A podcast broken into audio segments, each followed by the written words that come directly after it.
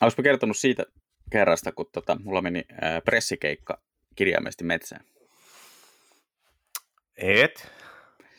Tämä tapahtui itse asiassa aika hiljattain tuossa tota Opel Astra Farmarin reissulla. Mä olin järjestänyt ää, aikatauluni niin, että saavuin Frankfurtiin, josta tämän tapahtuman piti käynnistyä, niin edellisenä iltana menin sitten lentokenttähotelliin nukkumaan, koska tota, ajattelin, että se on hyvä, koska seuraavana aamuna tapahtuma alkaa toisesta lentokenttähotellista, että siinä ei nyt ole pitkä matka välissä. Ja, ja tota, sitten illalla katsoin reitin valmiiksi ja totesin, että joo, okei. Okay. Ja aamulla lähdin sitten kävelemään ja, ja tota, Google Maps oli, että hei, mene tosta noin ja tonne noin ja sitten tosta ja, ja tota, ää, sitten tosta noin ja toi menee tonne tommoselle niin pyöräkautta lenkkipolulle, että, mutta, mutta sä tuut niin kuin tosi lähelle sitä, mihin sä oot. Ja mä olin vaan se, että okei, no aika siinä. Ja seurasin sitä reittiä sieltä sitten jonkun saksalaisen pöheikön läpi sinne Frankfurtin lentokentän vieressä. Ja tota, ää, ongelmana oli se, että kukaan ei ollut kertonut Googlelle sitä, että siitä ei pääse kävelemään, kun siinä on noin kymmenen kaistaa autobaanaa välissä. Ja kukaan ei ole niin tunnollinen kuin saksalainen aidantekijä. Että tota, onneksi hän oli tehnyt siihen ihan hyvän, hyvän aidan, että ei tehnyt edes mieli lähteä kokeilemaan. Näiden tota, 60-80 kaistojen ylittämistä niin kuin tämmöisessä pienessä hätätapauksessa. Ja jatkoin sitten tätä metsäpolkua eteenpäin, koska tota, siinä kohtaa oli niin kuin tupla- tai kuittitilanne ja tota, ei kannattanut lähteä takaisin päinkään enää. Ja totesin, että joo, ei täältä pääse mistään muualtakaan ohittamaan. Ja sitten rupesin katsoa Google Mapsista, sitten mä totesin, että no ei tuota pääse niin kuin seuraavastakaan, että nyt täytyy niin kuin ottaa ihan uusi lähestymistapa tähän, tähän tilanteeseen. Ja sitten mä rupesin katsoa, että tuo puolentoista kilsan päässä on, on tota, vesilaitos. Että, ja vesilaitoksen ohi menee tie, jolla on sentään nimi. Niin mä ajattelin, että se on ehkä semmoinen maamerkki, että sinne voi tilata jonkinlaisen kyytipalvelun. Ja tilasin sitten erä, erään tota, ää, tunne, tunnetun taksioperaattorin sovelluksella auton. Kyseinen taksioperaattori on ehkä ottanut vähän saksalaishenkisen nimenkin. Ja tota, ja siis tota, taksi on saksaksi taksi? Joo, mutta mulla, mä olin vähän sillä, että mä haluaisin niin tilata sovelluksella auton, koska mun pitäisi saada se tähän niin kuin, tiettyyn pisteeseen. Ja mä en nyt ehkä nyt tässä rupea selvittämään, mikä on Frankfurtissa niin kuin paras taksioperaattori. Se oli vitsi, unohda se ja jatka vaan. Niin, tota, niin ajattelin tämmöisestä kansainvälistä toimijaa ja, ja tota, sitten laitoin sen sinne ja ja tota, se meni sitten ihan, ihan hyvin, että, tota, että auto löysi mut ja, ja päästiin perille ajoissa ja niin kuin näin, näin poispäin. Että, tota, saatiin seivattua se tilanne, mutta tota, siinä oli öö, pientä niin kuin tämmöistä hyvää karmaa tuli muun, tai niin kuin tasotusta tuli siitä, että ilmeisesti myös tällä taksilla oli ollut vaikeaa löytää oikeaan paikkaan, koska oli todennut kyseisen paikan olevan kohtuullisen kirjaimellisesti keskellä metsää, Ää, ja tota, mun mielestä on niin kuin todella jännittävää, että voi olla niin täysin off the grid tuossa niin niin kuin ehkä 100 metriä Frankfurtin lentokentästä. Joo, mulla ei ikinä käynyt tuommoista, mutta mä oon kyllä joskus kuvitellut jotain, joo, jotain sijainteja katsoessani. Että. Mutta hei, tämän ajatuksia metsästä. ajatuksia metsistä podcast, jossa tuota, puhutaan siitä, minkälaisia metsiä on erilaisissa paikoissa. Ää, Frankfurtin lentokentän vieressä, oleva metsikkö, ihan hyvä kama, semmoinen talousmetsä. Ää, aavistuksen miinusta siitä, että kaikki pyörä- ja lenkkipolut on tehty viivottimella, eli se muodostaa täydellisen ruudukon se tieverkko siellä mutta tota, se on tietysti hyvin saksalaista, mutta pikkusen aavistuksen tylsää näin niin kuin, ää, lenkkeilijän kannalta edes silloin, kun on kiire. Öö, Sisarpodcastissa me ajatuksia autoista, sen sijaan ajattelimme puhua tällä kertaa miehestä, joka hänkin on Saksasta, mutta ei Frankfurtista. Mutta metsään meni hänkin. Metsään meni hänkin. Tota, otetaanko tämmöinen Smartless-tyyppinen sisäänheitto. Eli kyse, kyseinen henkilö on tota, valmistunut ajoneuvotekniikasta ää, Münchenin tota, ää, tuolta teknillisen yliopiston tai teknillisen korkeakoulun ajoneuvotekniikasta vuosina 77-78. Sen jälkeen jatkanut Münchenissä teknisen yliopiston tota, luentosaleissa ensin dip- diplomi-insinööriksi ja sen jälkeen väitellyt konetekniikasta vuosina 78-87. Ja sitten vähän aikaa kävi opettamassa. Sen jälkeen siirtyi Robert Bosch nimiseen Oy AB GmbHin, jossa hän tota, oli teknisenä johtajana ja laitosjohtajana vähän aikaa. Sieltä hän siirtyi BMW Groupille, jossa hän oli yhteensä 17 vuotta eri tehtä- tehtävissä muun muassa moottoripyöräyksikön päällikkönä ja hankintajohtajana.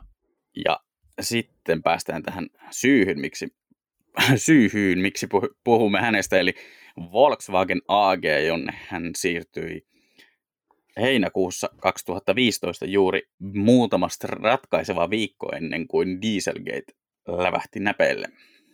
Ja tota, siirtyi sinne johtamaan Volkswagenin henkilöautopuolta ja sitten tota, ja Volkswagen-merkkiä ja sitten kohosi sieltä koko Volkswagen-ryhmän ykköseksi. Eli kyseessähän on tietysti tämän viikon nimi Herbert Dies.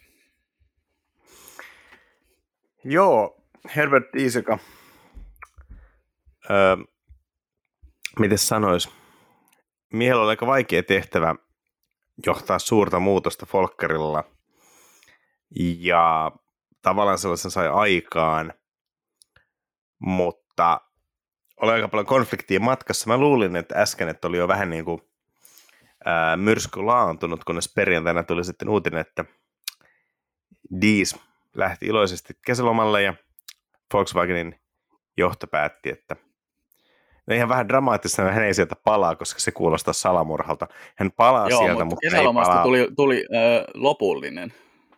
Tavallaan joo, eli, eli tota, perjantai-iltapäivällä tuli uutinen, että Herbert Dies on erotettu tehtävästään Volkswagen-konsernin äh, pääjohtajan paikalla.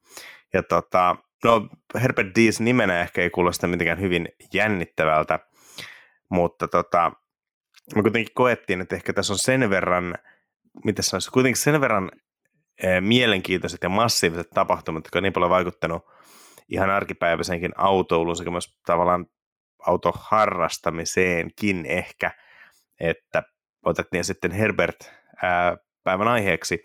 Ää, valitettavasti olimme estyneet kysymästä Herbertiltä, pääsisikö hän haastateltavaksi ja ehtisikö hän ottaa pikaisen Suomi-kurssin, jotta haastelu kävisi suomeksi, joten spekuloimme nyt aiheesta ihan raasti hänen selkänsä takana, mutta toivottavasti hän kuuntelee sitten saksiksi käännetyn version, jos... Ehkä tota, äh, Herbert, jos kuuntelet tätä ja koet, että tämä jakso on niin kuin jotenkin kohtelee sinua väärin, niin ole hyvä ja ota yhteyttä ajatuksia autoista gmail.com sähköpostiosoitteeseen. Tai Mondostik 3000 Instagramissa tai Mondostik Twitterissä. Twitter-miehiä hän taitaa olla, että, että tota, sieltä löytyy tai LinkedInistä. Tota, äh, joo, eli tässähän jossakin kohtaa kommentoi, että eihän se ole kesä eikä mikään, jos ei Volkswagenilla ole tota johtamiskriisiä Herbert Diesin liittyen, eli tota, tässä oli muutama anakin kesänä erilaisia tämmöisiä kahnauksia. Viime kesänä muun muassa ammattiliitot oli mm, tai nostaneet niin kuin, tota, ää, aikamoisen älämöilön siitä, että Diis oli kommentoinut aika rumasti Wolfsburgin kotitehtaan tulevaisuusnäkymiä, jos ei se onnistu sähköistymään heti saman tien nyt just äsken. Ja muutenkin Dieselhän oli aika tämmöinen niin kuin haavistuksen paniikin omainen sävy näissä viesteissä, ja mä luulen, että se oli osa tätä, tätä mikä tota, riitti niin sanotusti, että tota, mun mielestä jossakin näistä ää, talouslehtien artikkeleista oli hyvin kommentoitu, että hänellä oli hyviä, erittäin hyviä niin kuin ideoita, mutta johtamistaidoissa oli ehkä vielä pikkusen hakemista, että ei ollut ihan valmis tolle tasolle. Mikä, mikä on tietysti mielenkiintoista, että mielestäni oli alun perinkin mielenkiintoista, että Dees nousi aika nopeasti VVn koko, ryhm, koko niin kuin ryhmän, konsernin ää, pääjohtajaksi, koska ei kuitenkaan ollut ää, Volkswagen-merkillä kuin kolmisen vuotta. Joo, ehkä tässä voisi vähän toki kelata taaksepäin, että 2015 niin Volker aikamoinen kohtalon vuosi. Me varmaan on puhuttu Dieselgateista melkein yhtä paljon kuin Citroenista, mutta ei anneta sen, sen haitata. Eli 2015, kun Volkerilla tuli tämä päästöskandaali, niin ää, siinä oli sekin ongelma tavallaan, että se pilas aika monen johtajan niin kuin tulevaisuuden. Ja tarkoitti, että Volker oli paljon tyyppejä, ää, jotka eivät ehkä itse ole tehneet välttämättä mitään väärää, mutta he olivat olleet yhtiössä, jossa tapahtui väärää. Ja joko he eivät olleet tietäneet mikä on ehkä johtajana asemassa virhe, tai he eivät ole reagoineet, mikä on johtajana asemassa virhe. Mikä on vielä isompi virhe. Niin, tai sitten he eivät ole asemassa, että he olisivat voineet tietää tai reagoida, mutta sen selittäminen muulle maailmalle on taas niin vaikeaa, että nimi on siitä, silti pilalla, joten jouttiin aika paljon mylläämään.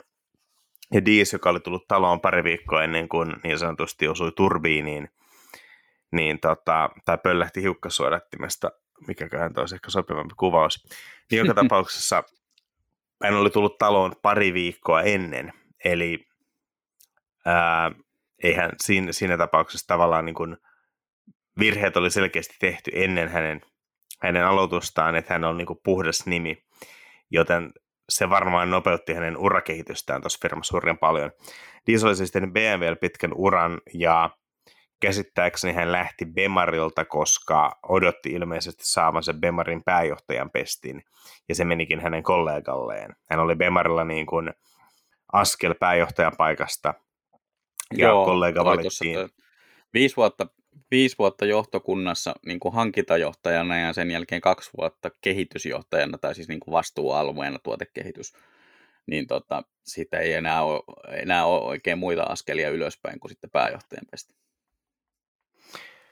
Joo, ja tota, lähti sitten totesi, että okei, että pääjohtajan pesti meni sivuun, että hänellä ei ole niin paljon enää uraa jäljellä, reilu kymmenen vuotta silloin, että voisi odottaa seuraavaa mahdollisuutta, joten lähti Folkkarille ja ehkä Dissin onneksi, tosin koko konsernin epäonneksi, Folkkarilla sitten tosiaan vähän kolahti ja tota, Diis oli uusi puhdas nimi uudesta, erilaisesta konsertaustasta. Ja sillä tavalla saatiin niin kuin yhtiön johtoon henkilö, jolla ei ollut mitään kytköksiä Dieselgateen. Ja ähm, mä, näin, mä olin pari ekaa vuotta, jos mennään siihen hetkeen, kun Diis nousi lopulta. Folkerhan kävi muutamakin tyyppi ää, pääjohtajana muistaakseni, mutta aika moni, mut muutama perän jälkeen joutui väistymään sen takia, että todettiin, että oli silti vielä ehkä mahdollisesti pikkasen Nox Commentsia. Joo, Masias Müller oli, oli tässä niin kuin iso, isona jehunna mun mielestä se, joka niin kuin vaihdettiin siihen heti silloin, kun se skandaali alkoi, mutta sitten tota, eihän hän ollut, kun se justiin sen mun mielestä saman, saman kaksi-kolme vuotta siinä tehtävässä ja sitten todettiin, että tota, tämä alkaa olla tämä nimi vähän käytetty tässä, tässäkin hommassa, että tota, pitää vaihtaa jälleen kerran suodatinta. Joo, niin tota, ää, tuli selkeästi niin kuin muutosjohtajaksi, eli, eli tota, äh, Volkswagen totta kai pitikin muuttua, koska tämmöisen Dieselgatein jälkeen, niin en tiedä, onko tärkeämpää muuttua firmana vai saada maailma ymmärtämään, että firma on muuttunut, että, tavallaan tällainen niin päästöhuijauskeissi ei pääse ei pääse toteutumaan. Tietenkään ei pääse, mutta, tai siis ei haluta toistaa, mutta se on vielä vaikeampi saada maailmalle. Ja se viesti on helpompi ehkä niin kuin vakuuttaa muuttamalla sitä yritystä paljon. Ja mun mielestä Deesin alkuperäinen visio, että eikö Deesi ollut kuitenkin mies, jonka alaisuudesta tämä MEB, sähköautarkkitehtuuri, eli ID-mallit, ENIAC ja vastaavat kehitettiin? Taisi olla, joo, ainakin oli sopivasti talossa silloin, silloin kun se muutos alkoi, että muistaakseni Matthias Müller hän sitä, teki sitä isoa julistusta silloin, että, tota, että öö, tavallaan ei nyt dieseliä hylätä, mutta että, että panostetaan niin voimakkaasti sähköiseen, sähköiseen tulevaisuuteen, ja kyllä mä luulen, että se MEBn niin kuin vastuupuoli on, on, on nimenomaan ollut siellä Volkswagen merkillä, eli diesillä. Joo, niin tota, tämä oli mun mielestä niin sikäli oikea, että tavallaan Volkswagen aika rohkeasti totesi, että kun polttomoottorimalleista tuli nyt aika pahasti mainoisesti turpaan, niin panostetaan vahvasti sitten sähköä, eli tavallaan dieselgeitti oli niin kuin katalyytti sähkö, sähköauton kehittämiseen, mä mä pidin se tosi, sikäli, niin kuin tosi hyvänä ideana, että et usein tuollainen kriisi on kuitenkin myös hyvä tapa oppia ja muuttua. Ja, ja tavallaan se, että Folkari otti ehkä niin kuin äänekkäimmän panostuksen sähköön koko Euroopan autoteollisuudesta. Diesel on aika usein ilmeisesti ää, niin julkisesti sanonut fanittavansa tai pitävänsä niin Teslaa Folkkarin pahempana kilpailijana tai uhkana, ja taas Muskia niin kuin, hän on suhtautunut hyvin niin kuin myönteisesti Elon Muskiin, ilmeisesti on Muska muutamia kertaa käynyt Volkswagenilla puhumassakin. Eli, eli tavallaan niin selvä nähdä, että mihin, mikä on ollut se malli. Ja niin kuin tavallaan siinä vaiheessa, kun rattaat on laitettu pyörimään, niin noin pitääkin, koska Tesla todisti, että sähköauton voi tehdä haluttavaksi. Muistetaan kuitenkin, että nämä Dieselgate jälkeiset linjat, Ootas, milloin ensimmäinen, milloin se ensimmäinen ID3 prototyyppi esiteltiin? Ai se konsepti, mikä oli siellä messuilla. Niin. No, se oli Pariisin messut, oliko se 16? Se oli ku, joo, 16, koska 2000, joo, 2016 oli jo ekat ID-mallit ja näet, se oli saatu tavallaan rullaamaan se ajatus, että tulee sähköauto, tulee perusrakennetta ja tulee niin sähköinen ID, joka on niin kuin Kuplinen Golfin seuraaja, tai siis jonka haluttiin olevan. Niin mun mielestä oli niin tosi hyvä visio, Ää, mutta ää, no mä en tiedä siitä, että kuinka paljon tosiaan niin Dees oli luomassa näitä visioita vai oliko hän vaan niin kuin toimitusjohtajana tai pääjohtajana aikaan, kun nämä visiot luotiin. Mutta sittenhän hommat alkoi vähän menee sikäli pieleen, että idea, etenkin ID3 markkinat on vähän myöhästy paljon ohjelmistosyistä.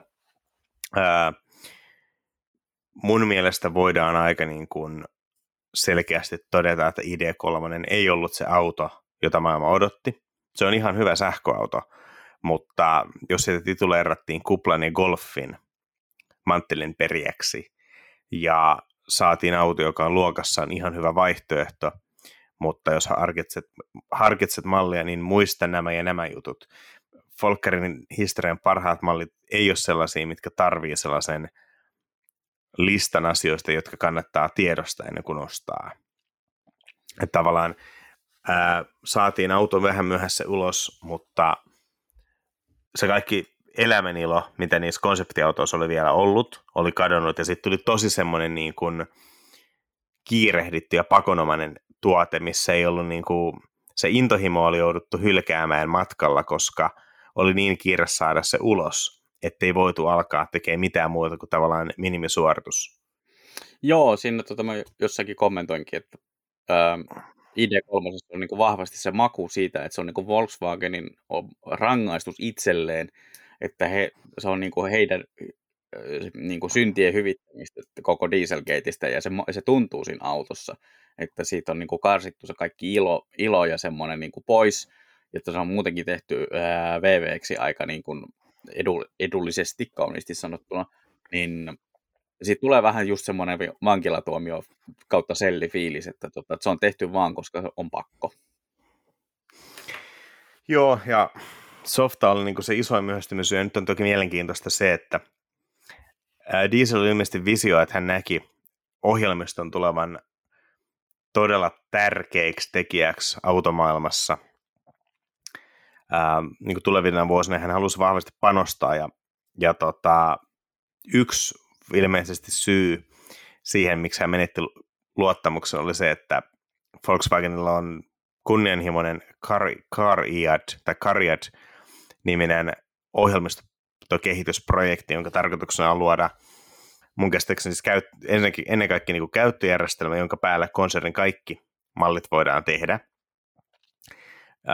Veikkaisin, että se käsittää siis sähköarkkitehtuurin sekä kaiken softan, mikä sen päällä pyörii, josta sitten voidaan räätälöidä kaikkea niin kuin Volkswagen Upista, Porsche Taycaniin ja vastaavaan. Ja tämä Cariad, joka siis on tämmöinen saksalaisen hauska, akron, tai ei akronyymi, mutta lyhenne Car I Am Digital, niin siis tämä ei siis ollut vitsi, vaan siis se on ihan oikeasti se termi, eikä mikään monta Jaaken keksimä huono läppä.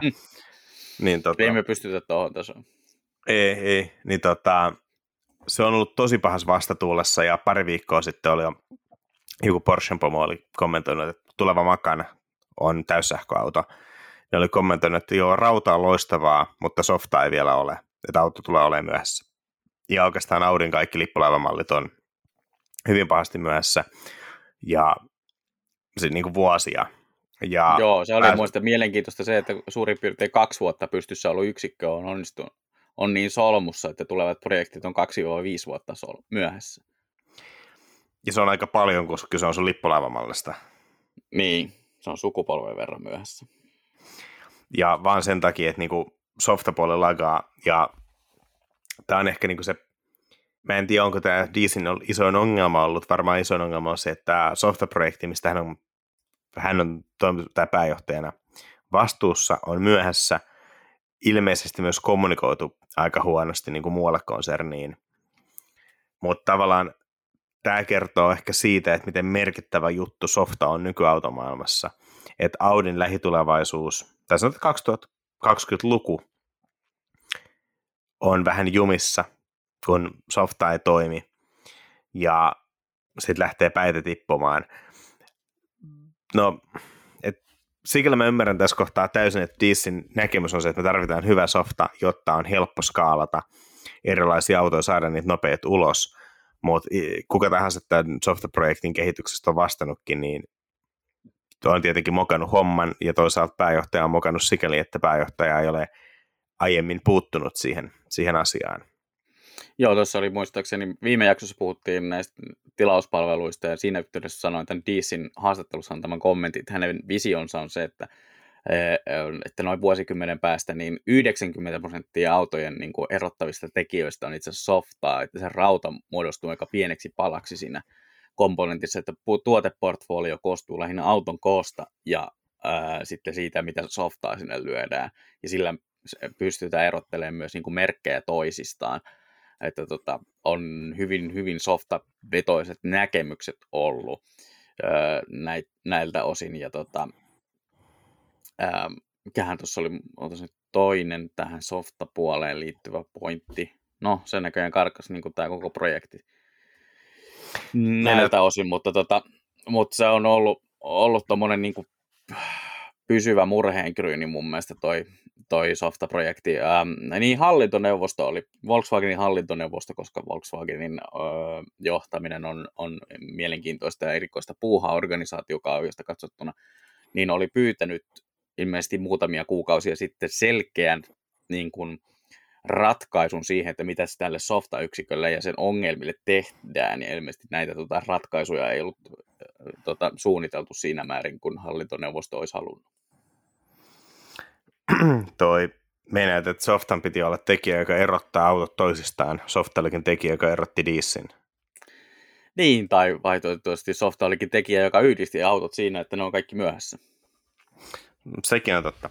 Sikäli ehkä tota, mä etsin Volker hallintoneuvoston, Volkswagen on tosi jännä firma, että siellä on ää, isoimmat osakkeenomistajat on ää, Porsche ja Piechin suvut.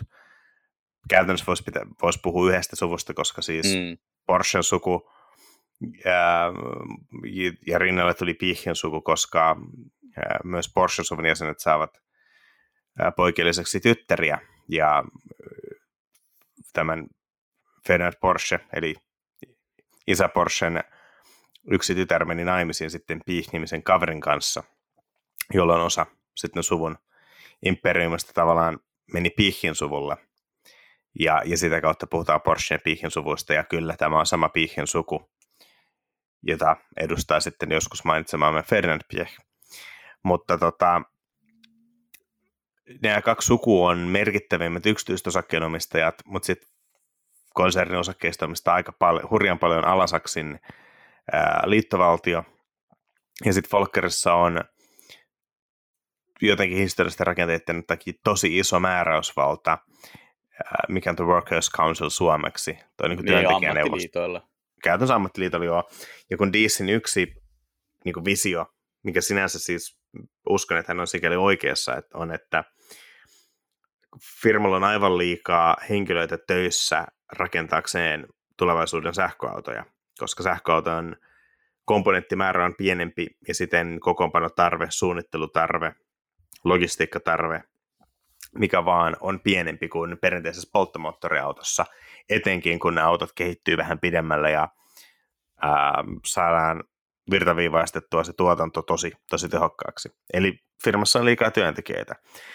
Mutta Saksassa ylipäänsä tuollaiset isot YT-neuvottelut ja firman ää, työntekijämäärän, etenkin kun puhutaan siihen rividuunareista, että vähentäminen on tosi arka aihe, ammattiliitot suuttuu tosi helposti.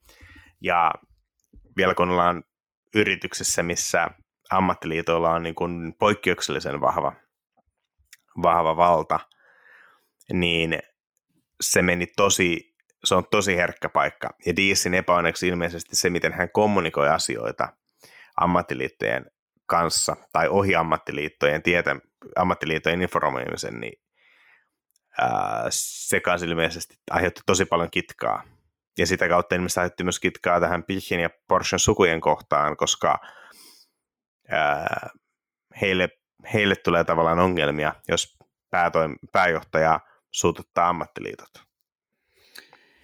Joo, se on ollut tästä niin kuin ammattiliittojutuista päätettiin varsinkin viime kesänä, kesänä kun tämä Works Councilia johtava Daniela Cavallo oli tosiaan joutunut, lähtenyt niin kuin aika aktiivisesti DC vastaiseen rintamalle ja silloin tota, sitä asiaa sitten selviteltiin ja pikkuset asiaa heti tehtäviä uudestaan ja, ja niin kuin näin ja asian piti olla sillä hyvä ja, ja tota, ää, mun mielestä mielenkiintoista oli se, että vielä joulukuussa kuitenkin DCin sopimusta jatkettiin viidellä vuodella, tai siis viite, ää, 2025 asti, anteeksi, niin tota, että, että selvästi oli niin kuin johtokunnan luottamus vielä siinä vaiheessa, ja sitten tota, oli ilmeisesti nyt loppunut aika äkillisesti, eli kun, kun tota, nämä Piechin ja Porschen suvuille oli riittänyt, niin se, se oli sitten siinä, että sitten loppuu niin kuin ystävät, ystävät hallintoneuvostosta. Joo, se on kyllä varmaan tavallaan, että noi hommat, kun noita tahot kun suutetaan, niin sitten sit se on siinä. Kattelin tässä lukuja, kun sä linkkasit ennen nauhoitusta mulle Financial Timesin jutun, niin tämä Diis oli kommentoinut aikana, että Folkerilla on yli 30 000 ylimääräistä työntekijää esimerkiksi Saksassa. Ja lisäksi on ilmeisesti suututtanut ammattiliittoja niin ja se sanotaan, että 30 000, jotta saa siis perspektiiviä, niin ää, Volkswagenilla on yhteensä noin 290, 390 000, ää, anteeksi, 290 000 työntekijää Saksassa, eli ainakin 10 pinna oli liikaa. Ja sitten toisekseen Diis oli antanut niin tämmöisen vertausluvun, että hän väitti, että Model 3 Tesla valmistuu kymmenessä tunnissa, kun ID3 vai ID4 ottaa 30 tuntia. No, nämä on ehkä vähän hankalia sille, että tämmöinen on aika vaikea mitata, koska eri firmat toimii eri tavalla, mutta ilmeisesti kuitenkin äh, Folkkarilla tuotanto oli jokseenkin tehoton. Tähän siis ei tarkoita, että kokoonpanijat linjalla olisivat laiskoja, vaan tämä tarkoittaa sitä, että auto on esimerkiksi suunniteltu hitaasti kasattavaksi, että voitaisiin joku asia ratkaista yhdellä komponentilla, joka on tosi nopea laittaa paikalleen, tai sitten joku himmeli, mitä vedetään sitten kymmenestä kappaleesta kasaan ja laitetaan 20 popniitilla tai mutterilla tai millä vaan kiinni toisiinsa. Eli, eli tavallaan autot on suunniteltu niin kuin hitaasti kasattaviksi. Tämä on ehkä sikäli semmoinen mielenkiintoinen asia, että Volkswagenin menestys 2000-luvulla ja 90-luvun lopussa se aika pitkälle perustui juuri tämän mainitsemamme Ferenc Piechin visioon, joka niin kuin painotti hurjan paljon havaittua laatua. Folkkarillahan oli alan johtavat muovimateriaalit, kaikki kytkimet tämmöiset istu viimeisen päälle, ovet meni aika niin kuin arvokkaan tuntuisesti kiinni. Ja audio oli sitten tietenkin vielä, vielä korkeammalla. Ja kaikki tällainen, mikä saa sen auton tuntumaan aika niin kuin premiumilta, niin se toki myös lisää monimutkaisuutta. Siinä on siis syy, niin. minkä takia, minkä takia historiallisesti Mersussa on ollut enemmän kromilistoja tai vastaavaa kuin Toyotassa. Mersun kalliimpaan autoon niitä on varaa laittaa sekä materiaali- että, että työvoimakuluna sen linjalla ja Toyotalla ei. Ja tavallaan huippukauden folkkari kuitenkin tavallaan leimasi tällainen niin kuin tietynlainen arvokkuus, mistä nyt Diessin kaudella tosi nopeasti, haluttiin eroon, äh, haluttiin tavallaan tehdä tuotteesta niin kuin bulkimpia, että saadaan vaan nopeammin ulos asiakkaalle, tai ainakin par- pihalle parkkipaikalla odottamaan sitä softaa. Ja sikäli mun mielestä niin kuin DC ja ehkä historian, joka aloitti Folkkarilla tämän sähkövallankumouksen, mm. ää, tämän Financial Timesin mukaan toi käytännössä tämä DCin sähköistysohjelman hintalappu on ollut tähän mennessä 52 miljardia euroa. Joo. Eli ei mikään niin kuin ihan taskuraha. Ei, mutta Mut... ei myöskään suhteita verrattuna kilpailijoihin, että Mercedes muistaakseni mä uhkas pistämänsä 60 nyt tässä lähivuosina yhteensä. Joo, mutta toki siis tässä ei ole varmaan laskettu vielä tulevia akkutehtäitä näin. Mutta siis joo, yhtä, yhtä, yhtä kaikki tavallaan hän aloitti ton, mutta se Diesin ehkä isoin synti on myös se, että tekemällä suuria muutoksia tulevaisuuden varautuen, hän on myös tavallaan onnistunut tuhoamaan sen Volkswagenin – josta markkinat mm. piti tosi paljon. Joo, joo, tässä on kyllä tämmöinen, ja on ollut tosi epäkiitollisia tehtäviä, että oli saanut niin kuin Martin Winterkornilta aikoinaan niin kuin säästö, säästöohjelman aha, niin kuin tehtäväksi, ja sitten tota, säästöohjelmia piti tehdä vielä lisää, kun tuli Dieselgate, ja, ja niin kuin näin, että on ollut jatkuvasti hippasilla, no nyt pitäisi sitten säästää, koska sähköistäminen maksaa ihan tolkuttoman paljon – niin ei ihme, että on niin kuin tavallaan varsinkin ollut ammattiliittojen kanssa tosi, tosi paljon niin kuin napit vastakkain.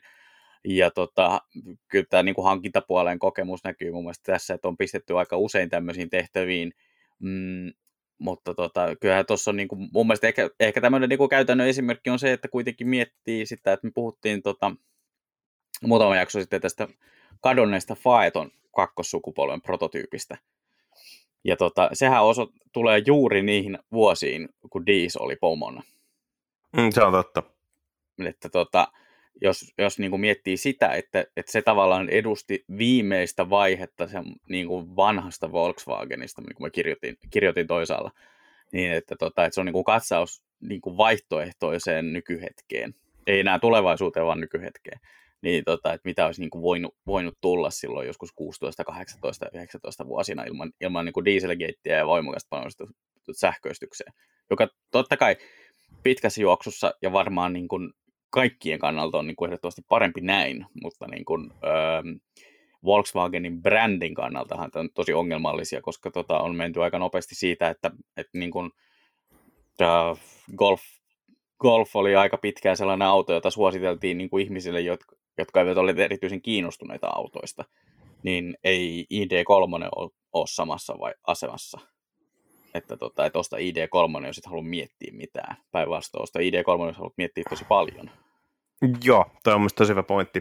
Tämä on sikäli mielenkiintoista tosiaan, että siis ää, käytännössä Diesin niin kuin ensin, niin kuin pitkäaikainen edeltäjä oli Martin Winterkorn, joka oli tavallaan niin kuin tunnetaan tänä herra Dieselgateina, Mm. Siis oli hänen ideansa tai ei, mutta pääjohtaja kantaa vastuun, kun laiva törmää jäävuoreen. Joo, ja sitten oli ilmeisesti jonkun verran dokumentteja olemassa, että, että häntä oli varoitettu useamman kerran tästä niin kuin ongelmasta, koska se ongelmahan oli olemassa aika pitkään. Ja sitten se ongelma muuttuu aika hankalaksi niin kuin pääjohtajan kannalta siinä vaiheessa, jos hän, hänet on niin kuin tehty tietoiseksi siitä jo, aikaisemmin, niin hän ei ole niin kuin tehnyt sille mitään. Jep. Ja tota, hetken Winterkorn nousi konsernin pääjohtajaksi vuonna 2007. Ja hänen kymmenen vuoden strategiansa oli tehdä Volkswagenista maailman suuri autovalmistaja, eli ohittaa General Motorsin ja Toyotan. Ja tota, Winterkornin yksi, yksi niin kuin päätyökaluita oli perusrakenteet MQB ja MLB. MQB on siis tämä poikittaismoottoristen perusrakenne, mihin niin golf, golfi, passat, kaikki vastaavat. Ja MLB on sitten niin pitkittäiskoneet, eli tota Audi A4 eteenpäin. Joo. Ja tämän yhdennästyn perusrakenteen ansiosta, eihän tämä ollut ensimmäinen kerta, kun automaailmassa käytetään tehokkaasti skaalautuvia perusrakenteita, mutta tämä oli ehkä se ensimmäinen kerta, kun se tehtiin todella perinpohjaisesti ja hyvin. Ja tämän perusteella tota, 60 prosenttia 60 prosenttia tuotantokuluista pystyttiin niin kuin jakamaan sen perusrakentemalliston kanssa, että tavallaan kun meillä on tehty se golfi, niin sitten sen Audi TTn tekeminen ei maksa oikeastaan juuri mitään, koska sen Audi TTn törmäysrakenteet, sähköarkkitehtuuri ja kaikki tällainen on jo kehitetty siihen golfiin. Ja toisaalta mm. taas sen golfin kaikki ne asiat pystyttiin tekemään aivan törkeen hyvin, koska se oikeastaan mitään valii paljon sen yhden ää, golfin tuotekehityskulut on, kun ne menee sen koko perusrakenteen laariin ja voidaan sitä kautta jyvittää sitten seuraavat 15 vuotta kaikilla maailman malleille. Ja sen takia 7 Golfista tuli niin törkeän hyvä. Mutta ilmeisesti sitten tota, jotain meni pieleen, koska tosiaan Winterkorn ollessa kapteenina Volkswagenista tuli maailman suurin autovalmistaja, I, mutta ei kovin pitkäksi aikaa, koska sitten tuli Dieselgate ja tota, Winterkorn tietenkin joutui jättämään ja sitten meni aika niinku likaiseksi, mutta tavallaan hän oli johtajana hyvin tällainen, hyvin tuotekeskeinen, ja hän oli ilmeisesti hyvä käsitys siitä, kuten silloin hallituksen puheenjohtajana toiminut Ferdinand Pirchellä, että mitä, millaisia autoja asiakkaat tarvii, minkälainen on hyvä Volkswagen niin kuin asiakkaalle. Ja ilmeisesti sitten, kun tavallaan tällainen hahmo lähtee tosi nopeasti firmasta, tietenkin lähtee sinne kohtaan, kun poliisit kapottaa ovea, niin siinä tuli tavallaan varmaan pien sekasorto. Sehän ei näkynyt konsernin tuotteissa ihan heti, mutta sanotaan just, mitä puhuttiin tästä Faatonista, että sen ohjaamo on sama, mikä Tuorekissa oli. Joo. Ja Tuorekissakin vähän miettii, että mitenköhän nämä on miettinyt. Tavallaan ihan ok, mutta Joo, niin kuin... sehän jäi, sitä toitotettiin silloin, kun se tuli aika paljon, ja kyllähän se niin kuin, on jo nyt selvää, että se jäi niin kuin evoluutio umpikujaksi. Joo, ja, ja sitten tosiaan kun tuli nämä sitä saman MQB-platformin ää, niin kuin nykyiset sukupolvet, eli kasigolfit, ää, nykyiset Leonit, Octavet vastaavat, niin huomasi, että kaikki se, mitä ei ole muutettu, on edelleen loistavaa. Ja valtaa siitä, mitä on muutettu, on muutettu, koska pitää saada halvemmaksi. Et tuli nämä kosketusnäytöt, nappien määrä meni mm. minimiin, koska se on halvempaa. Tuli hipasupinnat, jotta sä teet yhdellä hipasupinnalla kaiken valokytkimistä takalasilämpäriin, huurteen poistoon vastaavaan, koska se on halvempaa kuin erillinen pyöritettävä rulla ja pari painiketta ja näin. Eli autosta tuli yksinkertaisesti huonompia. Ja niin. se on mun mielestä ehkä, siis mä en välttämättä tiedä, että oliko Herbert Diess joka päätti, päätti, että nyt kasigolfiin kaikki menee kosketusnäytölle ja hipasupintoja vai ei, mutta joka tapauksessa hänen ollessaan vastuulla tai hänen ollessaan pääjohtajana, niin Folkerin tuotteesta tuli huonompia kuin edeltäjänsä, mikä on mun mielestä aika todella iso synti ylipäänsä. Ja toisekseen Folkerin tuotteesta ne, ne menetti sen ää, standardiautoaseman. Et Seiska-golfin aikaan naapuri kysyi, minkä auton mä haluan, se kysyi, että onko väliä, sanoin, että no tilaa silleen, että mahtuu tarvittaessa neljä ihmistä, kunhan, jos olisi pihi, niin olisi hyvä. Okei, okay, osta golfi, viisavinen, litranen, ota automaatti, jos haluat, manuaalikin pärjää. Joku toinen kysyy, että mä tarvitsin nopean farkun, mutta mä olisin silloin tällä käydä ratapäivillä. Okei, osta R-golfi. Tavallaan se, se, missä tahansa kohdassa tuossa luokassa, niin golfi ei välttämättä ollut paras, mutta se oli niin hyvä, että sen olemassaoloa ei kannata hylätä. Tällä hetkellä, jos mä katsoisin golfluokan hatchbackia itselleni, mm. niin kasigolfi ei olisi mun shortlistilla. Se olisi kyllä mun mielestä aika kova va- vaatimus tota, maksaa niistä niitä hintoja, mitä niistä pyydetään, ja sitten sen jälkeen huutaa sille infotainmentille koko loppuaika, koska tota, vaikka kaikki on näistä mieltä, että ilmastointia ei tarvitse säätää kuin kerran elämässä tai niin kuin niin kuin näin, mutta mulla on ollut kasigolfien kanssa muun muassa sellaisia ongelmia, että mulla ei kuulu radio edes joka kerta.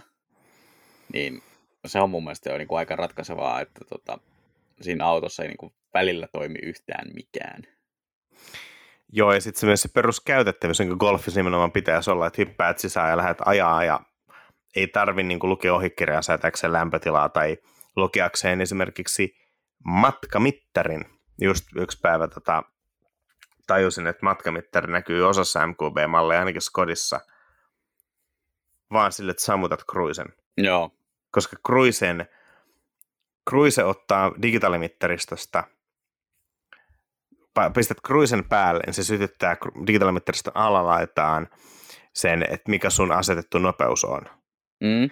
Se tulee täsmälleen samaan kohtaan kuin matkamittari, mutta mm. ei se mm. kerro sitä. Eli jos sä etit nopeus matkamittaristosta kilometrimäärää, etkä löydä, niin ratkaisu on se, että ota cruise pois, sit sä näet sen. Eihän kukaan ihminen keksi tällaista parhaana mahdollisena ratkaisuna, vaan hätäratkaisuna, kun ei heitä miettiä paremmin. Joo, se on tuollaisia pieniä yksityiskohtia niin kuin ihan, ihan järkyttävän paljon ja tosiaan niin kuin mun mielestä pelkästään jo se, että on siirretty ilmastoinnin ja lämmityslaitteen toiminnot sinne niin kuin kosketusnäyttö Infernon, Infernon taakse ja sitten sun täytyy odotella loput elämästä, että se järjestelmä saa niin kuin itsensä selviteltyä ensin käynnistyksen yhteydessä, jolloin se saattaa ottaa mitä tahansa viidestä sekunnista 50 sekuntiin käynnistyä. Ja sitten tota, ää, sen jälkeen niin kuin pitää pahimmassa tapauksessa painella niin kuin useampia, useamman kerran niin kuin, ää, valikoita, että pääsee oikeaan, oikeaan asiaan. Ja niin kuin, ää, sit otat vielä vahingossa tukea kädellä kosketusnäyttöä varten sit hemmetin hippaisukehyksestä, niin voi juman suikka. Siinä pääsee aika nopeasti semmoisen tota, hyvään maanantai-fiilikseen. Joo, tota, mielenkiintoista nähdä, että tota, miten nopea tämmöistä asiat saadaan korjaantumaan, koska siis mä ymmärtäisin, että jos me niinku autofriikkeinä kritisoitaisiin, sanotaan, että jos katsotaan niinku, miten paljon me on kritisoitu Bemaria 2010-luvulla, koska Bemarilla meni ohjaustunto huonoksi ja alustat oli joko liian pehmeitä, hallitsemattomia tai sitten aivan tarpeettoman kovia ja vastaavaa.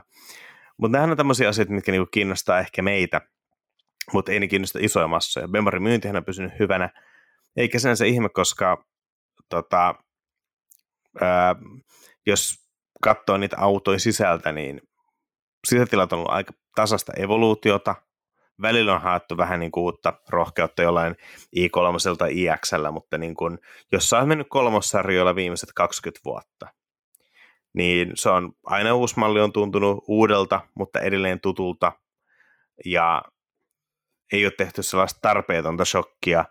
Valtaoselle varmaan ajattavuuskin on ollut ihan riittävän hyvä – ja niin se mun mielestä niin pitäisikin tuommoisessa kohtaa tehdä. Ja, ja Folker oli aika jännä, että niin nimenomaan golfi oli ensimmäinen käytännössä, mikä debytoi tämän, että sun 7 golfi oli hyvä ja helppo. Nyt on 8 golfi, joka on täysin uusi. Se on mode, niin kuin, täysin uudenlainen, koska digitaalinen tai digitaalisa- digitaalisuus. Ja sitten ne ei pysty kuitenkaan kertoa, että mikä se digitaalisuus on. Että... No, mitä siitä hyötyy? Niin, niin, mikä on se hyöty siitä, että tämä auto vaatii nyt uudelleen opettelun. Ja sitten tietenkin jossain vaiheessa jengi tajuaa, että ei se uudella opettelunkaan jälkeen ole näppärämpi käyttää kuin ennen, eli mikä on muutoksen syy? No muutoksen syy on se, että VV saa vähän enemmän fyffejä per auto. Että se on mielenkiintoista nähdä, että milloin mm. tämä kehitys, milloin tämä kehitys saadaan niin käännettyä, koska esimerkiksi ID-mallit, niin nehän on ihan hyvin ajaa, niissä on aika loistava tilankäyttö, ää, niissä on tosi, tosi, tosi paljon hyvää, ja sinänsä niin kuin, ei olisi ehkä mun vaihtoehto, mutta jos mulla semmoinen niin työsuhdeautoksi lyötäisi, niin mikä siinä? Ei siinä, siis tavallaan niin ne perusasiat on kuitenkin tosi kunnossa. Eli mä veikkaan, että esimerkiksi ID3, jos se saa faceliftin, jos siihen oltaan panostaa, niin se muuttuu varmaan tosi paljon. Sama pätee ID4. Mielenkiintoista muutenkin nähdä, että missä kohtaa tavallaan niin alkaa tulee tavallaan toisen generaation mm. MEB-sähköautot, koska todennäköisesti ne on aika hyviä, koska se, ne primääriasiat tavallaan siinä ajokokemuksessa toimii tosi hyvin. Että se on loppujen lopuksi niinku- yksityiskohtia, jotka pelaa. Niin, kyllä se näkee sen edelleen, että tuota, konsernilla on edelleen käsitys siitä, miten auto kehitetään, ja monessa asiassa sitä on voitu toteuttaa joko yhtä hyvin tai jopa paremmin sähköisesti, että tota, ää, ne on loppujen lopuksi mun mielestä MEB-autot on ollut aika siksi he, niin kuin miellyttäviä ajaa, koska tota, ei ole tehty sitä niin kuin muutamista sähköautoista tuttua semmoista niin kuin älyttömän nykivää, nykiväishenkistä kaasupolinta, jossa tota tuntuu siltä, että niin kuin, niin kuin, ää, hitaasti ajaminen on todella vaikeaa, hitaasti pehmeästi ajaminen, vaan että noissa on niin kuin ollut, ollut niin kuin ihan kohtuullisen hyvin hoidettu tällaiset asiat. Toinen on ollut se, että, että se niin kuin kuitenkin on ollut aika varma ladata, ei välttämättä huippunopeudella, mutta niin kuin ylipäätään, että aika varmasti ottaa sähköä vastaan niin kuin kiukuttelematta.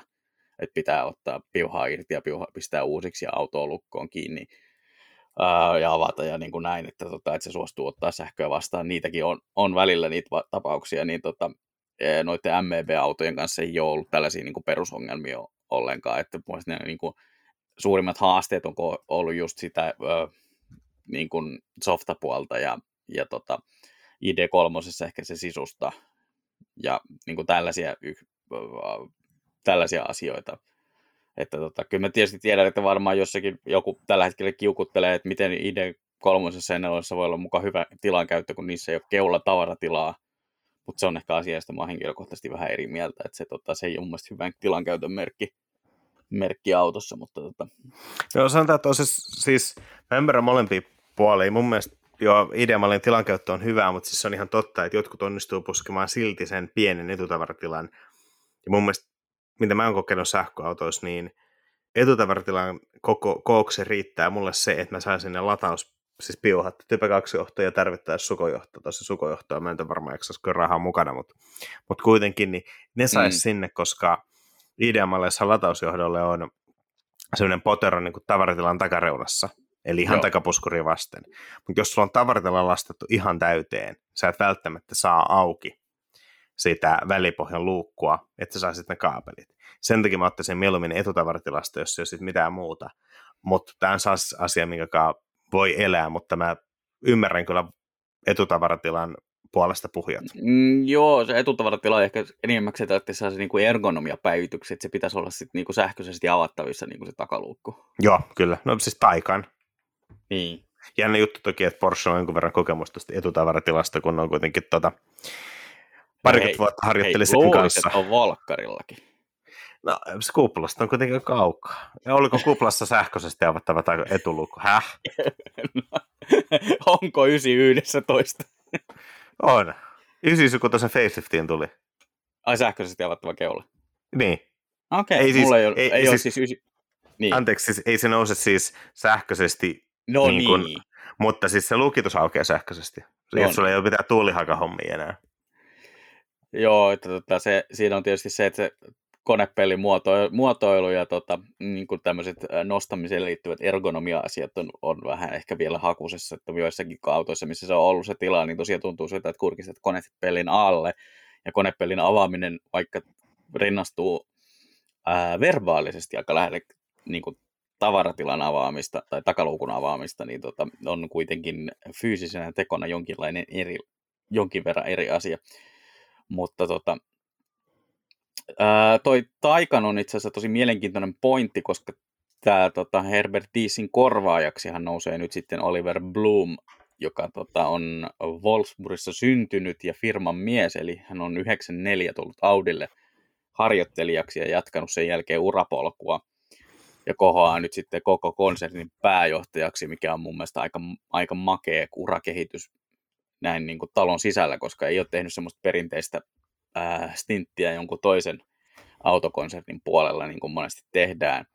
Ja ää, ilmeisesti Blumen tämmöisiin niin kuin hat, tai niin kuin hattuun kertyneisiin sulkiin lasketaan muun muassa Taikanin onnistunut launchi ja tota, myös se, että hän onnistui pitämään ton Dieselgatein melko hyvin pois Porschen maineesta, eli sehän kosketti ohimenneet Porschea siltä osin, että Audi oli jonkun verran toimittanut näitä moottoreita, mitä tämä ongelma kosketti, niin ää, myös Porschelle, mutta se jotenkin niin kuin unohdettiin ihan, se niin kuin kuitattiin vaan sillä lailla, että no, no Audin syytä ja sillä hyvä. Niin, minusta Porsche oli joskus kai kommentoinut kanssa, että no he saa nämä moottorit Audilta, että jos sieltä tulee sutta, niin sitten käy näin. Anteeksi, mun tuli mä, joku tämmöinen pakollinen ajatus siitä, kun sanoit, että aloitti mitä 94 Audilla.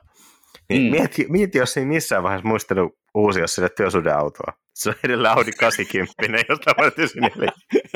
Ai niin kuin te työsuhdeautoille, että aloitti Audilla. Oli se vissi sitten saanut jonkun Seatin siinä välissä, että var, silloin varmaan joku 98 vuoden Ibiza.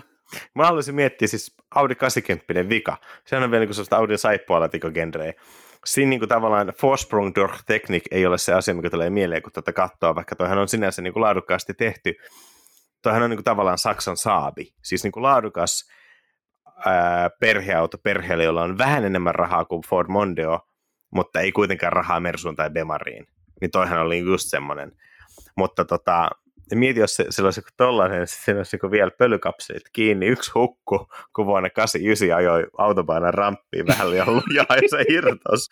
Ja sitten, tota, sitten tota, silloin himassa varastossa yksi setti tota, 993 Porschen etuvanteita, koska hoitaessaan Porschen pääjohtajan pestiä, niin sillä annettiin semmoiset vanteet, kun tota RS2 on Porschen vanteet, niin jollain oli jäänyt sitten niinku kehitysmuolesta yli yksi setti, niin ne annettiin sille, että voit laittaa Audis nyt aluvanteet, mutta säästäväisenä miehenä herra Blume ei kuitenkaan raattinut kevytmetallivanteita laittaa, kun hän epäilee, että mitenkö ne, mitenkö hän kestää, kun hän ajaa all seasonilla ympäri vuoden, ja saksalaiset niin uskoo, että aluvanteet selviää talvesta. Mitäs tuota veikkaat, että silloin niin kesämökillä yksi naarmutettu vannesetti pitämässä terassipöytää pystyssä? En tiedä, mutta kyllä mä veikkaan, että kun hän terassiin raahasi, niin hän harmitteli, että ei aikanaan riittänyt tota, praktikanttina vuonna 94 työsuhdestatus siihen, että olisi voinut ottaa Avantin. Että nyt hänellä on semmoinen pieni peräkärri, mitä hän sitten kuskaa.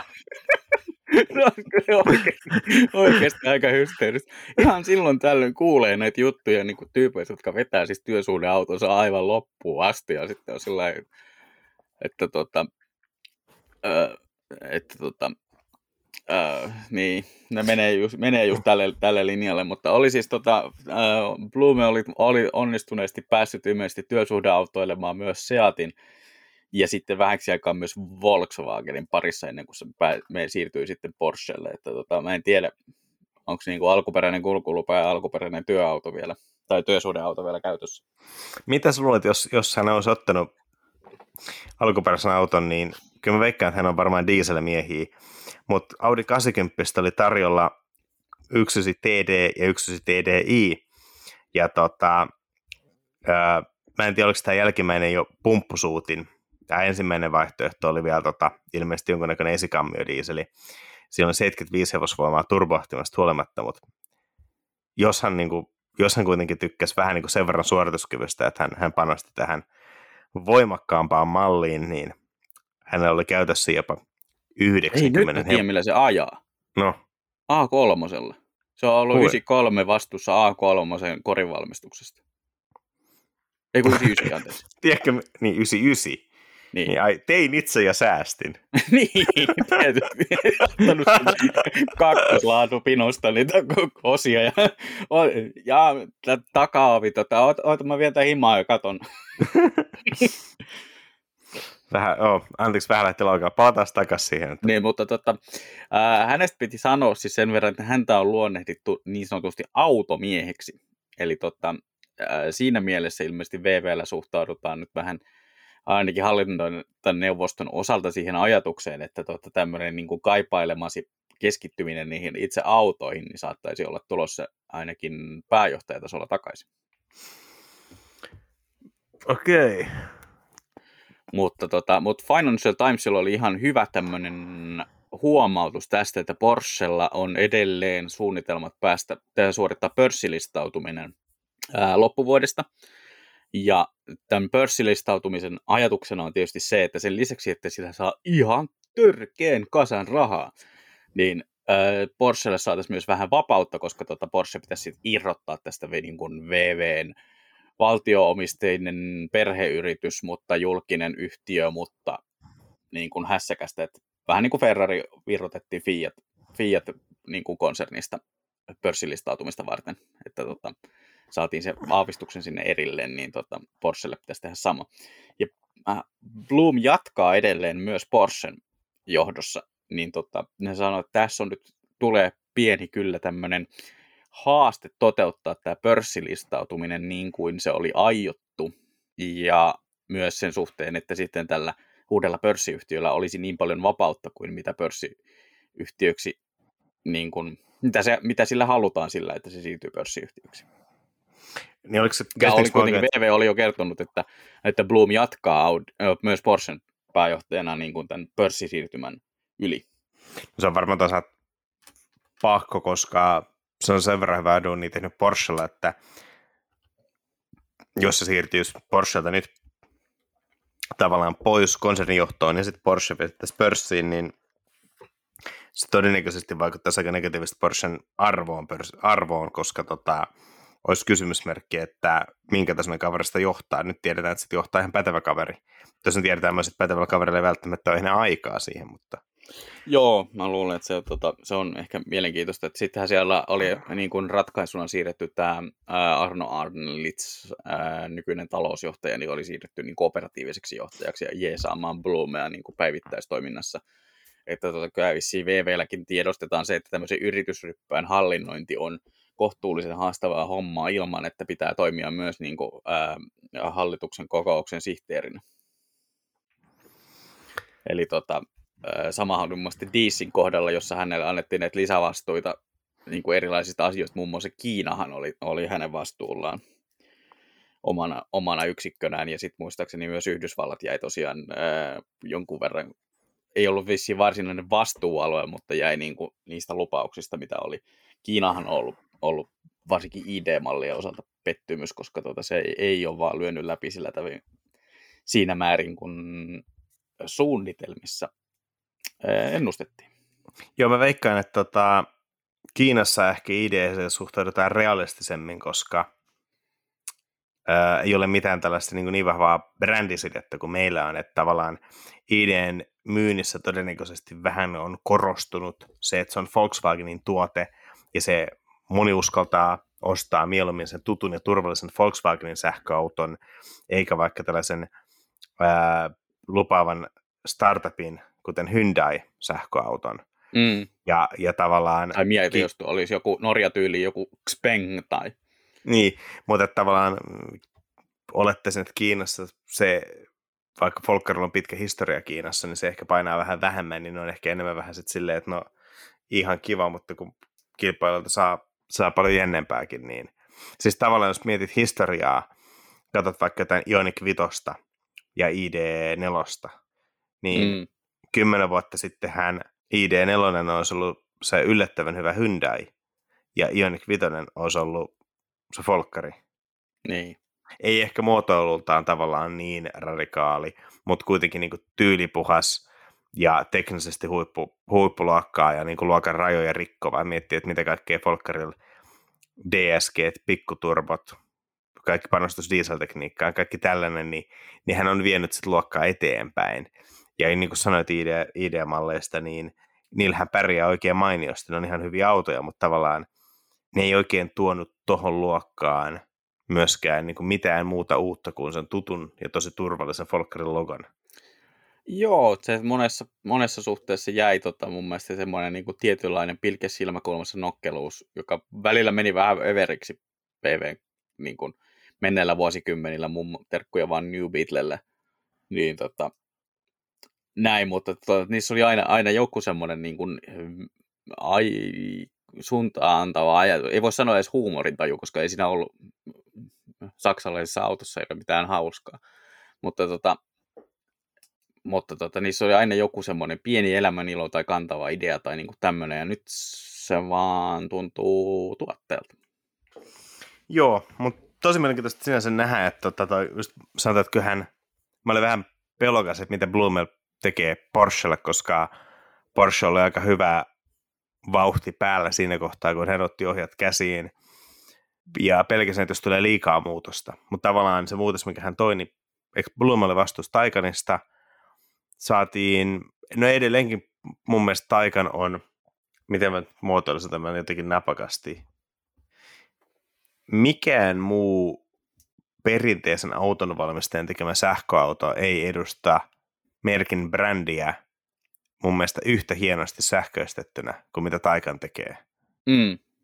että tavallaan Blume toi sen homman mun mielestä aika napakymppinä maaliin. Ei, ei Taikan ole täydellinen, mutta siis äh, se on enemmän täydellinen kuin mikään, mikään muu. Jos mietitään kuitenkin, että se tuli markkinoille aikaan, kun Mersulta tuli EQC, Audilta tuli e-tronia, niin olihan Taikan niin kuin aivan eri luokkaa tuotteena. Siis se oli paljon enemmän Porschen sähköauto kuin EQC on Mersun sähköauto. Mm, ja on. ja tota, toivon, että osa tästä johtuu sen takia, että Blume tajusi, mitä, millainen sen tuotteen pitää olla, että se ää, saa vanhat asiakkaat harkitsemaan sähköön siirtymistä, ja että se ennen kaikkea saa valotettua uusia asiakkaita. Toisaalta Taikanhan on ollut, eikö ollut, se on myynyt paremmin kuin 11, mutta mä en tiedä, onko se nyt niin hirveä meritti näinä päivinä, vaikka 11 siis myy urheiluautoksi hyvin, mutta siis urheiluauto on vähän rasite. Mutta en mä katsonut kuinka, miten se vertautuu vaikka Panameraan, saati sitten Cayenneen. Mielestäni se oli, nyt heitän kyllä ihan mutuilua, kun mä vähän joskus puoli vuotta sitten katsoin niitä lukuja, mutta muista olisiko se ollut Panameraa paremmin, mutta kyllä niin Cayenne on vielä, Cayenneen makaan on, on ne volyymimallit, mutta tota, mut se oli, muistaakseni Taikan oli siellä niin kuin ihan samaa jengiä, että tota, että siellä niin kuin erottuu nämä niin kuin volyymimallit ja sitten 7, 18 ja 9, 11 on niin kuin omilla, omilla luvuillaan siellä paljon pienempinä. Yes, eli voisi siis sanoa, että Taikan on niin kuin myös kaupallisesti ollut tosi hyvä menestys, eli tavallaan on tehty tuote, joka ää, miellyttää merkin niin kuin isoimpia kriitikoita ja myös niin kuin merkin uusia asiakkaita. Niin tavallaan, jos tälle tietämykselle lähtee vetää Volkswagen-konsernia, niin mä olisin aika luottavaisin mieli. Toki Blumen ensimmäinen haaste on saada tämä Cariad Softa-projekti jotenkin maaliin. Mä en tiedä, miten mahdoton urakka tuollaisen niin kuin, todennäköisesti jo vuosia hyvin väärällä raiteella menneen, huonosti johdetun, huonosti speksatun softaprojektin pelastaminen on, mutta jos se saa kuriin ja sitä kautta se ei ole enää niin kuin tientukkona – se softanhan pitäisi olla niin kuin se, jolla Volkswagen vakuuttaa olevansa parempi auto kuin muut autot. Ja mm. softalla tällä hetkellä Volkswagen pitää ne omat autot vielä tuotekehityksessä, kun niitä ei voi laittaa myyntiin. Et, et, tosi mielenkiintoista nähdä, mutta et, sanotaan, että DC varmaan teki huipputärkeän duunin sillä, että se aloitti tuossa konsens ison muutoksen, koska se MQB-aika oli Volkerille niin menestyksekäs, että siinä oli iso riski, että ne jumittuu siihen omaan menestykseen, eikä ota sähköautoja hirveän vakavasti, softapuolta hirveän vakavasti, mutta tämä 2010-luvun luku oli vielä aika, jolloin ne oli, se ei ollut niin merkittävästi väliä, ja nyt mm. niillä on, niin tavallaan ehkä Dieselgatein dieselreaktioiden ansiosta Folkari ehkä otti niin kuin, tavallaan turhankin rajun muutossuunnan, mutta se varmaan maksaa sitten itsensä takaisin, mutta Diesin henkilökohtaisena kustannuksena on se, että Diis ei ole niin kuin nauttimassa niistä kiitoksista sitten muuta kuin ehkä historian kautta. Se on ihan totta joo, että tota, hän oli itse verrannut niin Volkswagenin vanhaa öljytankkeriin, jonka tota, rakenteissa on jonkun verran kuonaa. Niin ymmärrän hyvin, että tuota, siinä kohtaa, kun rupeaa tekemään noinkin radikaaleja muutoksia vaan tässä niin kuin vähän yli neljässä vuodessa, mitä tota, hänen näytti niin kuin olla koko, koko Volkswagenin pääjohtajana, niin, mm, niin tota, siellä niin kuin, äh, tulee väkisinkin astuttua vähän var, varpaille tuommoisessa tota, ympäristössä, että en tiedä sitten, miten tota, jossakin kommentissa oli, oli että tota, ilmeisesti nyt on mennyt hermo niin kuin hänen tähän niin kuin, miten se sanoisi, niin kuin tavallaan johtamiskäytökseen, jota pidettiin niin kuin huonona, että tekee ilmeisesti aika paljon asioita itsenäisesti ja suoraan sen sijaan, että keskustelisi niistä tuota, erilaisten neuvostojen kanssa, niin, ja menisi niin kuin virallisia väyliä pitkin, niin ilmeisesti tämä on ollut, ollut tämmöinen niin kuin viimeisiä pisaroita tässä, niin kuin, että nyt meni sitten kuppi, kuppinurin. Mutta, tota, mutta varmasti muistetaan muutosjohtajana ja luulen, että tosiaan tulevat vuodet on hänelle varmaan armollisempia kuin tota, mitä niin kuin VVn omat, omat ajatusmallit on nyt, mutta tota, katsotaan, onko se sitten tämä niin kuin alu, alkuun laitettu muutos tarpeeksi niin, että nyt sitten tota vähän perinteisempi kautta sovinnaisempi mies voi luotsata homman maaliin niin kuin tulevia vuosikymmenten osalta.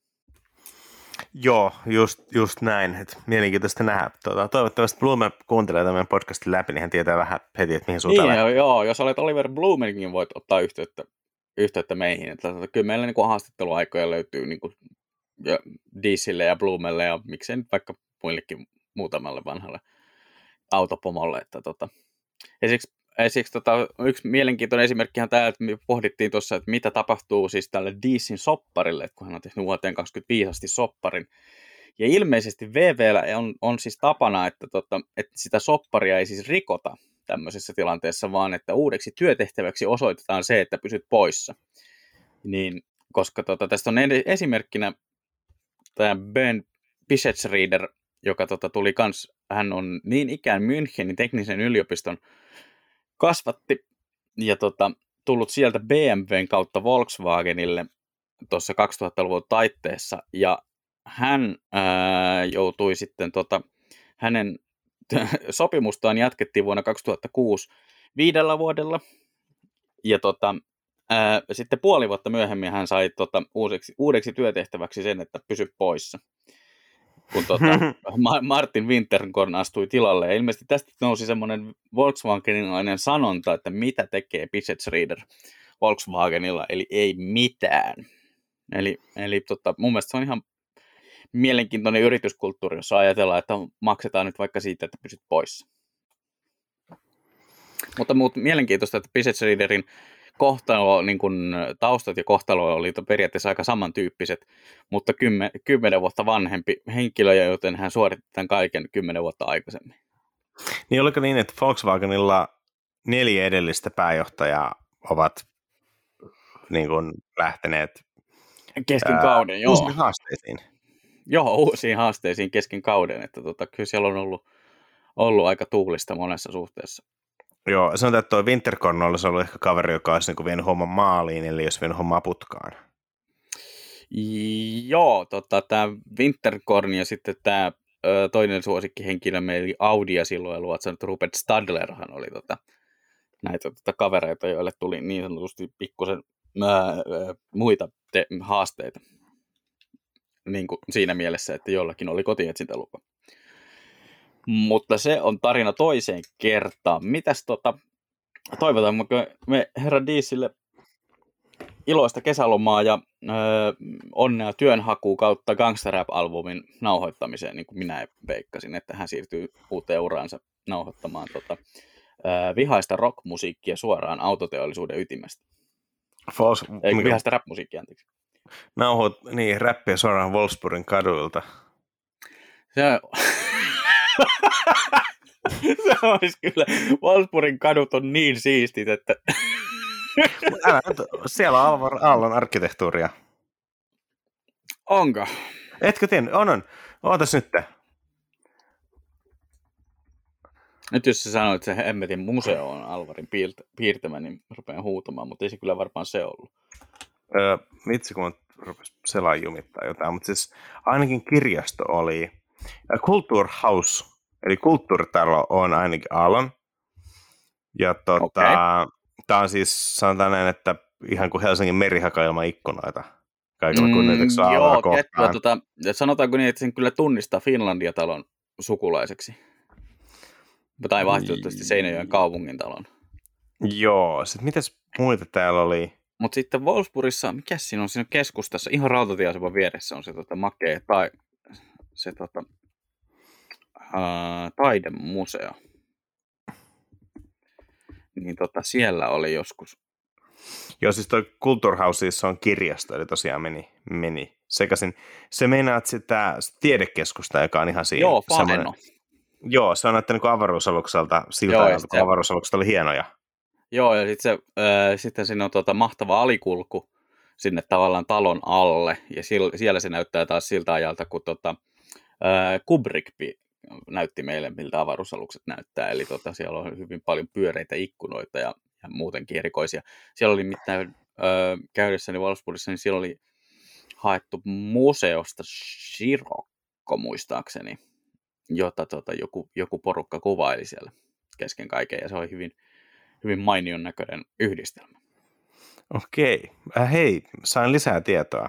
No. Äh, my- myös tota, Wolfsburgissa sijaitseva Pyhän Hengen kirkko, seurakuntakeskus ja myös ilmeisesti Wolfsburgissa sijaitseva Detmeroiden kirkko ja seurakuntakeskus on Aallon tekemiä.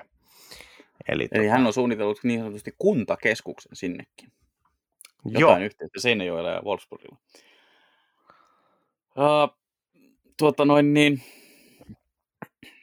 se meni odot, jäämme, odottamaan tätä, jäämme odottamaan tätä Deesin rap-levyä, missä tosiaan on niin kuin vihaisia, vihaisia biisejä muun muassa siitä, että mutsi jo dieselillä ja, ja tota, ää, 99 ongelmaa kaikki koodi. 99 ongelmaa kaikki koodi.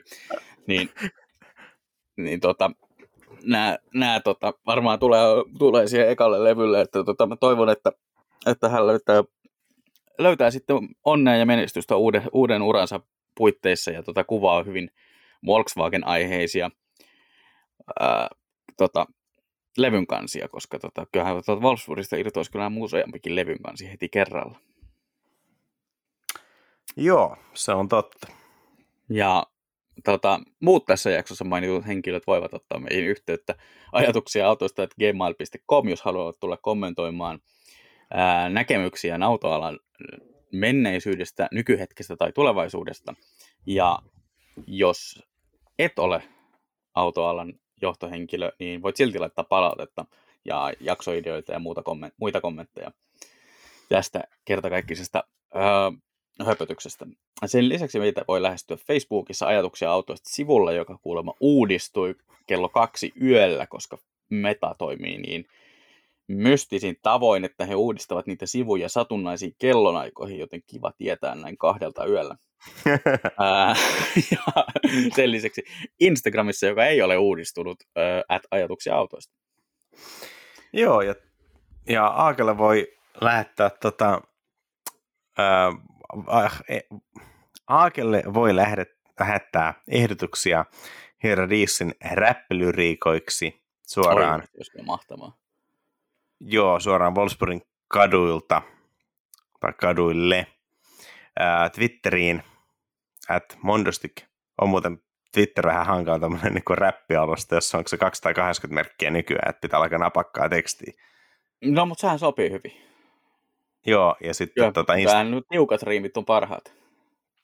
Joo, ja sitten tota, musavideoehdotuksia voi laittaa sitten Instagramiin Reels-toiminnon kautta käyttäjällä, että Mondesti 3000. Joo, tai vaihtuisi niitä paikkoja, missä kuvataan levykansia, koska tuota, kyllähän toi niin kuin, jossakin Wolfsburgin VV-museon lähistöllä tai siellä justiin Faino-museon kulmilla niin kun kuvattu ihan, ihan sairaan makea levyn kannen tälle tota, vääjäämättömälle rap-projektille, mutta tota, Ai, muita... ei, ei, ei, anteeksi, anteeksi, nyt on pakko keskeyttää vielä. Mieti, jos no. ne tekisi dueton. Öö... Herbert Dies ja Elon Musk. Aa, niin kuin ne pisti sen selfienkin. Niin. Diis oli laittanut tosiaan äh, näppäränä äh, Twitter-käyttäjänä myös selfien Elon, Elon Muskin kanssa, niin kyllähän se tota, olisi. Toinen vaihtoehto olisi se, että, että mieti, jos Diis lähteekin nauhoittaa sitä duettoa Grimesin kanssa, joka on siis tämmöinen elektropop-artisti, joka tunnetaan myös Elon Muskin eksänä. Niin. Aa, totta, että se olisi kyllä vähän tämmöistä Siinä kuvia. olisi jännitteitä. Mutta tota, Laurille voi parhaita autoaiheisia musavinkkejä Lahtia kaikissa valituissa sosiaalisen median palveluissa, niin kuin Twitter ja Instagram. Joo. Tuota noin, niin huomaako, että ää, lomat on vielä pitämättä? Tota, huomaako, että pidi just talviloman? no, joo, joo. Piditkö koko talviloman?